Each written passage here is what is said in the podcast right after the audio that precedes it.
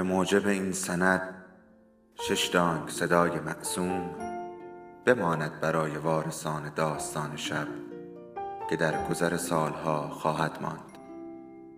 ارادتمند داستان شب.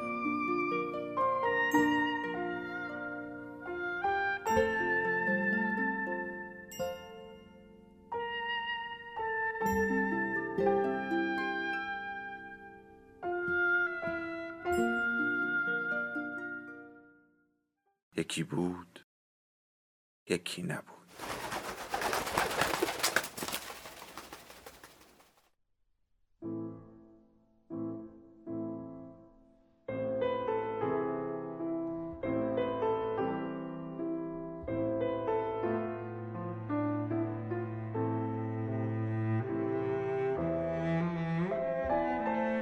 بارون درخت نشین ایتالو کالوینو. ترجمه مهدی صحابی قسمت چهاردهم. پس از بدگویی های دون سولپیسیو دون فردریکو نتوانست بیش از آن مسئله را نادیده بگیرد. از این رو کوزیمو را به جایگاه خود فراخواند تا با او گفتگو کند.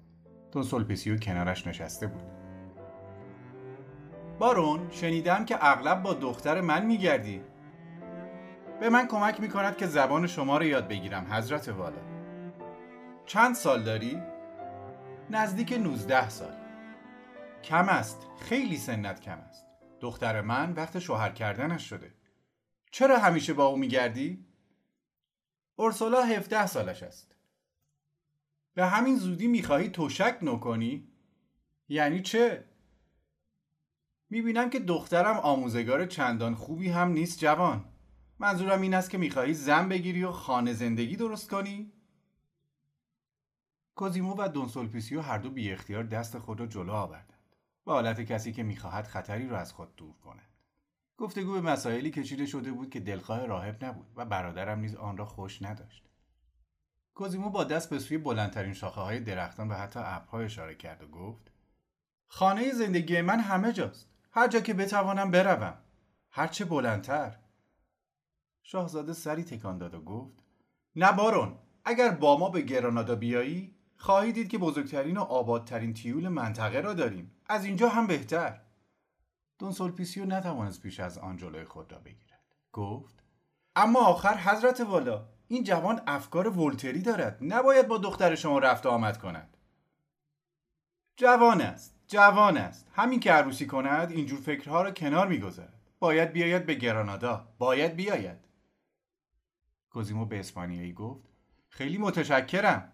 درباره این پیشنهاد فکر می‌کنم چند بار کرنش کرد و همچنان که کلاه پوست گربه خود را در دست میچرخاند از آنجا دور شد. هنگامی که نزد اورسولا برگشت حالتی نگران و گرفته داشت. اورسولا پدرت با من حرف زد. چیزهایی گفت که دختر یکی خورد و پرسید دیگر نباید همدیگر را ببینی؟ نه مسئله این نیست. می‌گوید که همراه شما به گرانادا بیایم. اوه چقدر خوب می شود راستش میدانی که دوستت دارم اما همیشه بالای درختها زندگی کردم و می‌خواهم به این زندگی ادامه بدهم. کوزیما اگر بدانی ما هم چه درختهای قشنگی داریم. بله اما برای مسافرت مجبورم از این درختها پایین بروم. و اگر پایم به زمین برسد اینقدر ناراحت نباش. هنوز که ما در تبعیدیم و شاید هم تا آخر عمرمان در همین وضع بمانیم. کوزیمو دیگر چیزی نگفت و آرام شد. ولی پیشبینی اورسولا نادرست عذاب درآمد. چیزی نگذشته بود که دون فردریکو نامه آراسته به مهر پادشاه اسپانیا دریافت داشت. علا حضرت آنان را بخشوده و فرمان تبعیدشان را لغو کرده بود. می توانستن به خانه های خود برگردند و داراییشان را پس بگیرند جنب و جوشی در میان چنارها راه افتاد. برمیگردیم برمیگردیم. مادرید سویل گرانادا. خبر در شهر پیچید. مردمان باسیلوا با نردبان از راه رسیدند. بسیاری از رانده شدگان در میان هلهله مردم از درختان پایین می آمدند. برخی دیگه سرگرم بستن بار و بنه خود شده بودند. سردار فریاد زد. این تازه اول کار است. مجلس و دربار باید به ما حساب پس بدهند. ولی در آن هنگام هیچکس علاقه به شنیدن گفته های او نداشت. خانم ها بیشتر در این فکر بودن که لباسهایشون از مد افتاده است و باید جامعه های تازه‌ای برای خود فراهم کنند. از این رو پیرمرد به سخنرانی پرشوری برای مردمان باسیلوا پرداخت. آری به اسپانیا برمیگردیم اما خواهید دید حسابهایی هست که باید تصویه شود من و این جوان به حساب همه می‌رسیم کوزیمو دستپاچه شده بود و دستهای خود را به نشانه انکار تکان می‌داد دون فردریکو که با کمک دیگران از درخت پایین رفته بود رو به کوزیمو فریاد زد. بیا پایین جوان! بیا پایین جوان عجیب! بیا پهلوان! با ما به گرانادا بیا! کوزیمو شاخهای چسبیده بود و پایین نمی‌رفت. شاهزاده می‌گفت چرا نمیایی بیا که می‌توانی پسر من باشی! سردار می‌گفت تبعید تمام شد. می توانیم چیزهایی را که همه فکرش را کرده این به مرحله عمل در بیاوریم. بالای درخت چه کار می شود کرد بارون؟ دیگر دلیلی ندارد آن بالا بمانیم. کوزیمو گفت آقایان من پیش از شماها این بالا بودم. بعد از شما هم میمانم. سردار فریاد زد پس ما رو ول می‌کنی؟ کوزیمو گفت نه من ادامه می‌دهم. اورسولا که از نخستین کسانی بود که پایین رفته بودن و داشت بار و بنهشان را سوار کالسکهی می‌کرد به دو به سوی درخت رفت. فریاد زد پس من هم پیش تو میمانم پیش تو میمانم. و به بالا رفتن از نردبان پرداخت. چهار پنج نفر او را گرفتند و بردن و نردبانها را از درخت جدا کردند. کالسکهی که او را به زور سوارش کرده بودند به راه افتاد و کوزیمو فریاد زد بدرود اورسالا امیدوارم خوشبخت باشی. صدای پارس شادمانه شنیده شد. چنین مینمود که اپتیموس ماکسیموس که در همه آن مدت ناخشنودی و کینه خود را پنهان نکرده بود خوشی گذشته را باز یافته است. شاید آن ناخشنودی ناشی از درگیری همیشگیش با گربه های اسپانیایی ها بود بازیگوشانه به دنبال کردن چند گربه ای پرداخت که روی شاخه ها جا مانده بوده و گربه ها با دیدن او گوله می شدند و فیف می. رانده شدگان سوار بر اسب و عرابه و کالاسکه رفتند. جاده دوباره خلوت شد. برادرم بالای درختان باسیلوا تنها مانده بود. هنوز در لابلای شاخه ها تکه های از توری ابریشم، نوار و پرهای رنگین دیده می‌شد که بابا تکان می‌خورد.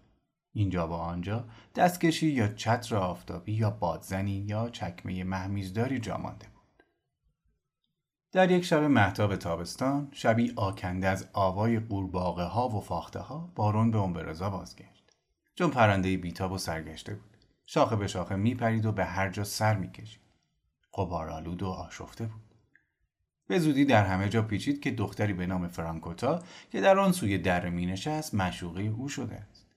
این را همه می‌دانستند که دختر در خانه پرت و دور افتاده با خاله ناشنوای خود زندگی می و شاخه درخت زیتونی تا به لب پنجره او می‌رسند. در میدانگاهی بیکاره ها همه در این باره گفتگو می‌کردند. به چشم خودم دیدمشان. دختر لب پنجره بود و بارون روی شاخه. بارون دستهایش رو مثل بالهای جغ تکان می‌داد و دختر میخندید. بعد بارون پرید پایین. مگر قسم نخورده که تا زنده از پایش به زمین نرسد. این را برای خودش قاعده کرده اما هر قاعده استثنا هم دارند. استثنا که شروع بشود دیگر کار تمام است. ولی به نظر من نیازی به پایین آمدن هم نیست. دختر خودش را از پنجره به شاخه زیتون میرساند. آخر بالای درخت چطور می شود؟ کار راحتی نیست. شرط میبندم که به هم تا به حال دست نزدن شاید بارون از دختره دلبری می کند و او هم دلش می‌خواهد. اما از درخت پایین بیا نیست. بله نه چرا دختره پنجره پایین شاخه؟ گفتگو در این باره پایانی نداشت. دیگر هیچ مردی اجازه نمی‌داد که نامزد یا همسرش به سوی درختان نگاه کنه و زنان همین که به هم می رسیدن درباره بارون پچ پچ می به هر حال روشن بود که برادرم از این گونه ماجراها دارد بیان که هرگز پایش به زمین رسیده باشد. یک بار او را دیدم که تشکی را لوله کرده و به پشت خود بسته بود و بالای شاخه ها این کارش چنان طبیعی بود که انگار نه تشک که تفنگ یا تبری یا ریسمانی یا کیسه خوابی به دوش داشت. زنی به نام دروتنا بعدها برایم تعریف کرد که روزی به ابتکار خودش به دیدن او رفته بود. می گفت این کار را نه برای پول که از سر کنجکاوی کرده بود. پرسیدم خب چطور بود؟ ای بدک نبود. از زنی به نام زبیده شنیدم که شبی خواب مرد درخنشین را دیده بود. ولی ماجرایی که برایم تعریف کرد آنچنان دقیق و واقعی بود که فکر نمی کنم کار خواب و رویا بوده باشد به گمان من زنان کشش ویژه‌ای به برادرم داشتند از زمان زندگیش با اسپانیایی ها بیشتر به سر خودش می رسید. دیگر آن جامعه های پوستین را که او را به خرسی ماننده می کرد نمی پوشید. شلوار و بالا پوش به تر می کرد و کلاه سیلندر انگلیسی به سر می گذاشت. ریشش را می تراشید و کلاه گیسش را پاکیزه نگه می داشت. از شیوه لباس پوشیدنش می توانستی بفهمی که دارد به شکار می رود یا با کسی وعده دیدار دارد. در آن روزها زن بزرگزاده میانسالی عادت کرده بود تنها به گردش برود. اون بود و نامش را نمی‌گوید. دختران و نوههایش هنوز زنده و شاید به آنان بر بخورد گرچه در آن زمان همه از ماجرا خبر داشتند سوار کالاسکه می‌شد و از مهتر پیرش می‌خواست که او را به بخشی از جاده برساند که از میان جنگل میگذشت در آنجا به پیرمرد می‌گفت جنگل پر قارچ است بروید و این سبد را پر قارچ کنید و برگردید پیرمرد بینوا که روماتیزم هم داشت از کالاسکه پیاده می‌شد و سبد بسیار بزرگی که خانم به او داده بود به دوش می‌گرفت و در لابلای درختان و بوته های خیس از شبنم به راه میافتاد. در جستجوی قارچ های خوردنی به این سو و آن سو می‌رفت و سرانجام ناپدید می‌شد. در آن حال خانم از کالاسکه پر می‌کشید و میان شاخ و برگهای پر درختان غیبش می‌زد. بیش از این چیزی نمی‌توان گفت. تنها این نکته گفتنی است که چندین بار کسانی که از آنجا میگذشتند کالاسکه بی سرنشینی را در میانه جنگل دیدند. خانم بزرگزاده به همان گونه اسرارآمیزی که ناپدید شده بود دوباره روی نیمکت کالاسکه دیده می‌شد و این بار نگاهش خسته و بیحال بود مهتر پیر سراپا گلالود با چند قارچ برمیگشت و دوباره به راه میافتاد. بسیاری از این گونه داستانها در همه جا بر سر زبانها بود. به ویژه در خانه برخی خانمهای جنوبایی که از مردان به اصطلاح طبق بالا پذیرایی می‌کردند. در نوجوانی من نیز گاهی به آنجا می‌رفتم. روزی پنج تن از این خانم ها حوض کردند که سری به بارون بزنند. امروز هنوز درختی در ناحیه ما هست که آن را بلوط پنج راهبه مینامند. و تنها ما که سنی از زمان گذشته می‌دانیم چرا. قضیه آن درخت را مردی به نام یاییس برای تعریف کرد که کشمش فروش بود و می‌دانستیم آدم دروغگویی نیست. می‌گفت در یک روز خوش آفتابی که در جنگل شکار می‌کرد گزارش به پای درخت بلوطی افتاد. و در آنجا به منظره باور نکردنی برخورد. کوزیمو هر پنج زن را از درخت بالا کشیده و روی شاخه دردسوی خود نشانده بود. آنان سراپا برهنه بودند و تنها چتری آفتابی در دست گرفته بودند تا خورشید آزارشان ندهد. کوزیمو در میانشان نشسته بود و برایشان شعرهای لاتین می‌خواند که درست نفهمیدم از کدام شاعر باستانی بود. آنقدر از این گونه داستانها تعریف می‌کردند که نمی‌دانم کدام راست و کدام دروغ در آن زمانها خود کوزیمو حیا را رعایت می‌کرد و در این باره چیزی به زبان نمیآورد ولی هنگام پیری برعکس پیاپی از این گونه ماجراها سخن می‌گفت و آنچنان پرگویی می‌کرد که خود نیز گیج می‌شد. هرچه بود همین که دختری آبستن می‌شد و چندان روشن نبود کار کار کیست آن را به برادرم نسبت می‌دادند. روزی دختر جوانی مدعی شد که هنگام گردآوری زیتون دو بازو به درازی بازو میمون او را از زمین بلند کرده و به میان شاخه ها برده بود. چیزی نگذشت که دخترک دوقلو زایید رفته رفته رضا پر از کودکانی شد که درست یا نادرست فرزندان بارون دانسته می شدند. امروز که همهشان بزرگ شده می توان برخی شباهت ها را میانشان دید. هرچند بعید نیست که این همانندی ناشی از تلقین باشد.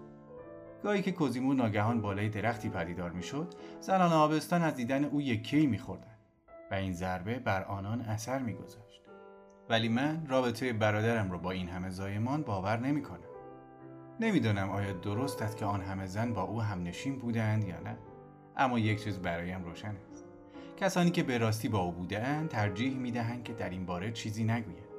از این گذشته اگر او به راستی آن همه مشوقه داشت آیا دیگر لازم بود که در برخی شبهای محتابی مانند گربه نری از این درخت به آن درخت برود؟ و در نزدیکی آن همه خانه و درختان و پنجره ها و زنان و دختران جوان به کرد؟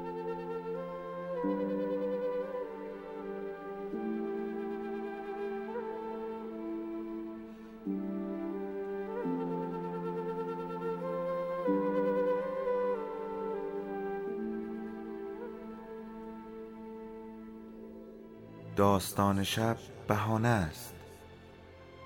برای با هم بودن دور هم نشستن شنیده شدن.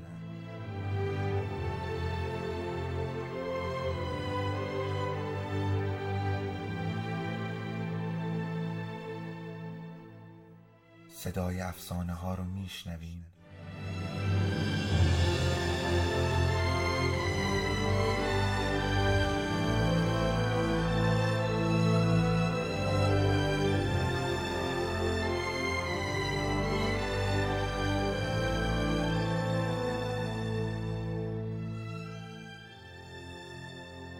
sabes tú un peje.